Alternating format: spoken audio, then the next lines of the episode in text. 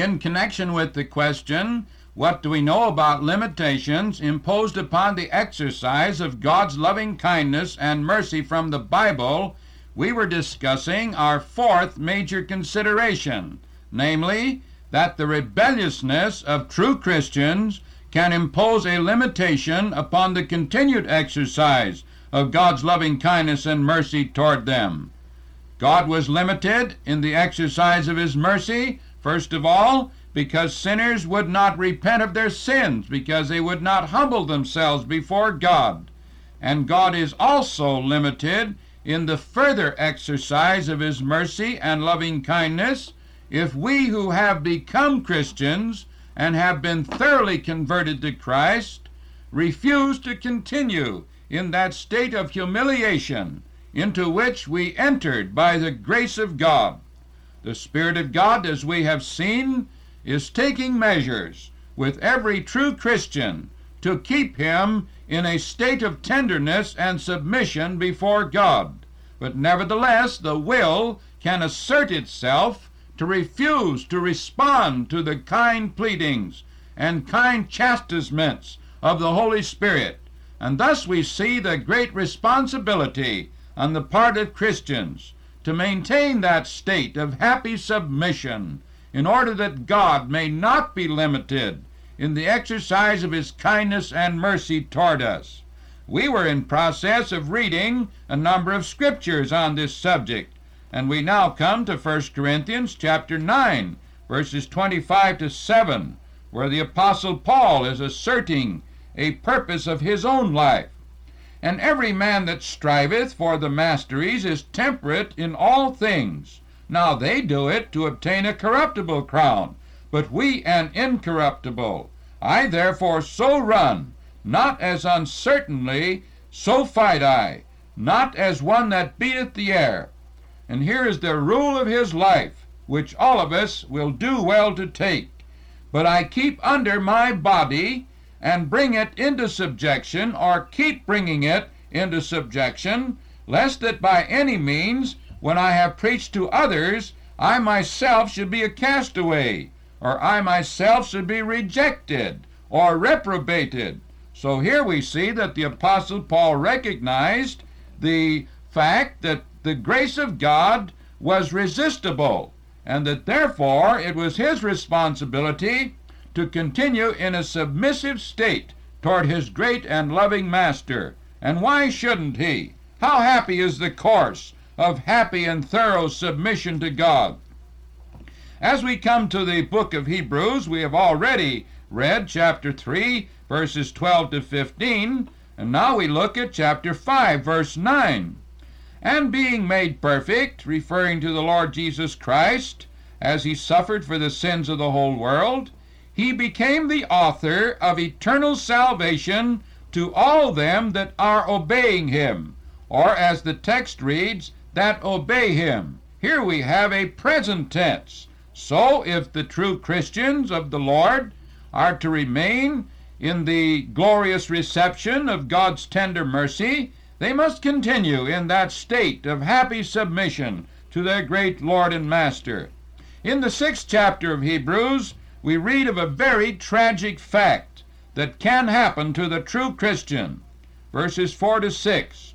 For it is impossible for those who are once enlightened and have tasted of the heavenly gift and were made partakers of the Holy Ghost and have tasted the good word of God and the powers of the world to come, if they shall fall away, to renew them again unto repentance seeing they crucify to themselves the Son of God afresh, and put him to an open shame. Here we notice the wonderful descriptions of the folk who are referred to in this passage. We read that they were enlightened, that the glorious truth of God was made real to them. We read that they tasted of the heavenly gift and were made partakers of the Holy Ghost. What a wonderful experience was theirs in salvation. And further, that they tasted the good word of God, they enjoyed the pathway of the walk with God, and also the powers of the world to come. They were made conscious of the living dynamic of the great God. Now it says, if they shall fall away, And here we have a very climactic expression which cannot be repeated. This passage does not refer to backsliding Christians, it refers to those who have continued in their state of rebellion toward the Lord until that time came when God could no longer tolerate their resistance. And the reason given is that they would crucify to themselves a Son of God afresh and put him to an open shame. In other words, for God to exercise the abounding kindness of his mercy to them when they have persistently trampled upon the gracious provisions of the chastisement of the Holy Spirit of God would be a crime against God's moral government. And thus it is stated the danger of true apostasy. So we need to keep ourselves by the grace and mercy of God in happy submission, and then we shall avoid this tragedy of this verse. But further, in the 10th chapter of Hebrews, verses 26 to 29, for if we sin wilfully, after that we have received the knowledge of the truth, there remaineth no more sacrifice for sins, but a certain fearful looking for of judgment and fiery indignation which shall devour the adversaries. He that despised Moses' law died without mercy under two or three witnesses. Of how much sorer punishment, suppose ye, shall he be thought worthy, who hath trodden under foot the Son of God, and counted the blood of the covenant wherewith he was sanctified an unholy thing, and hath done despite unto the Spirit of grace? We notice that the folk addressed in this passage are those who were sanctified. And certainly this is an indication of true and genuine salvation. The tragedy would come upon all who wilfully sin after we have received the knowledge of the truth. This is not a slipping away from the light of God's truth. It is a persistent rejection of that light of truth that the Holy Spirit has flashed across our minds, not once nor twice, but many times. And it is only God who can decide when man has so trampled upon His grace that he can no longer afford to be tender and merciful towards such. And rather than the New Testament uh, being a less responsibility than the Old, we notice that it is rather of a greater responsibility. There's a how much sorer punishment, suppose ye, shall he be thought worthy. So the only safe course is to continue in a happy state of submission to God. Again, in the 12th chapter of Hebrews, verses 14 to 17, we read an admonition referring back to Esau. Follow peace with all men and holiness, without which no man shall see the Lord. What an affirmation this is! Looking diligently, lest any man fail of the grace of God, lest any root of bitterness springing up trouble you, and thereby many be defiled, lest there be any fornicator or profane person as Esau, who for one morsel of meat sold his birthright. For ye know how that afterward, when he would have inherited the blessing, he was rejected, for he found no place of repentance, though he sought it carefully with tears. Here we have it asserted that we are apt to fail of the grace of God if we persistently refuse the light and kindness and chastisement of the Holy Spirit, if we allow a root of bitterness to spring up and we harbor these things, and if we continue in a disrespectful state, even as Esau did in Old Testament times, there is a danger of awful apostasy. We come to 2 Peter chapter 2 and verses 20 to 22. For if after ye have escaped the pollutions of the world through the knowledge of the Lord and Savior Jesus Christ, they are again entangled therein and overcome, the latter end is worse with them than the beginning.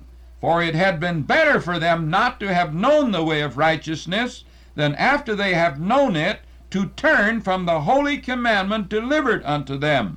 But it is happened unto them according to the true proverb the dog is turned to his own vomit again, and the sow that was washed to her wallowing in the mire. We notice that the folk addressed here have escaped the pollutions of the world through the knowledge of the Lord and Savior Jesus Christ. This word knowledge is a very insistent word. It means a precise and correct knowledge. So every indication here is that true salvation is the portion of those addressed. But there is a danger that we can turn from this state of humiliation before God and require that God must restrain his mercy toward us because of our persistent rebellion against his loving measures. Notice in all these passages that the persistency of will is the thing that renders the matter so serious. It is not a mere a drawing away from the kindness of God. It is not a falling into this sin or that sin, but it is a refusal to forsake sin under the light and measures that the Holy Spirit of God brings to our attention. And we come to the third chapter of the book of Revelation, where in verses 3 to 5 we read these words Remember therefore how thou hast received and heard, and hold fast and repent.